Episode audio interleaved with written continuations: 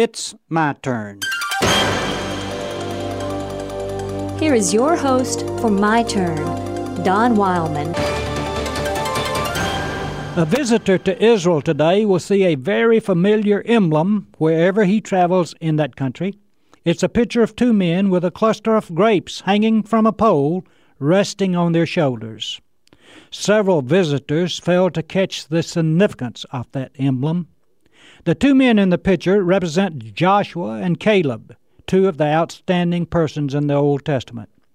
Back when the Hebrews were leaving their captivity in Egypt, they made their way to the southern border of what later was to become Palestine. Wondering if they should proceed into the promised land or not, Moses and the other leaders sent twelve men into the country as spies to survey the situation. The account says they found the land to be very fertile and brought back the cluster of grapes as proof. When the twelve had returned from their travels in the country, they were called together and questioned by the leaders. The leaders wanted to know what chance they had in a battle against those who possessed the land. If the Hebrews were strong enough, they would proceed to do battle, but if not, then they would have to wait. Of the twelve, ten brought very negative reports. The people who dwell in the land are many, and they are big and strong, came the report. We look like grasshoppers compared to them. When the people heard this report, they began to complain. A negative report usually gets negative results.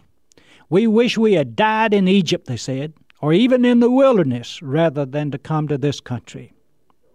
However, two of the twelve brought in a minority report and minority reports are often more realistic than that of the majority. Let us go up at once and possess the land, said Caleb, for we're well able to conquer it. Joshua agreed with Caleb and pleaded with the people not to be afraid, but the leaders decided to wait. Well, history proved that Caleb and Joshua were right in their assumption, and today they are remembered for their daring faith and positive thinking everywhere in Israel. It's important what a person thinks of himself, extremely important.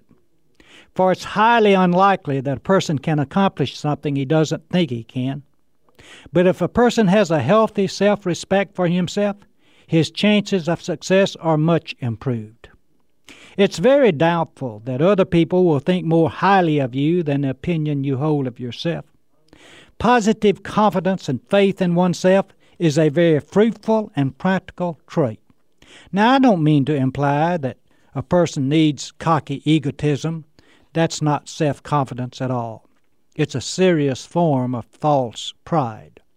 But what I am saying is that we can do many things which we otherwise would be unable to do if we believe we can.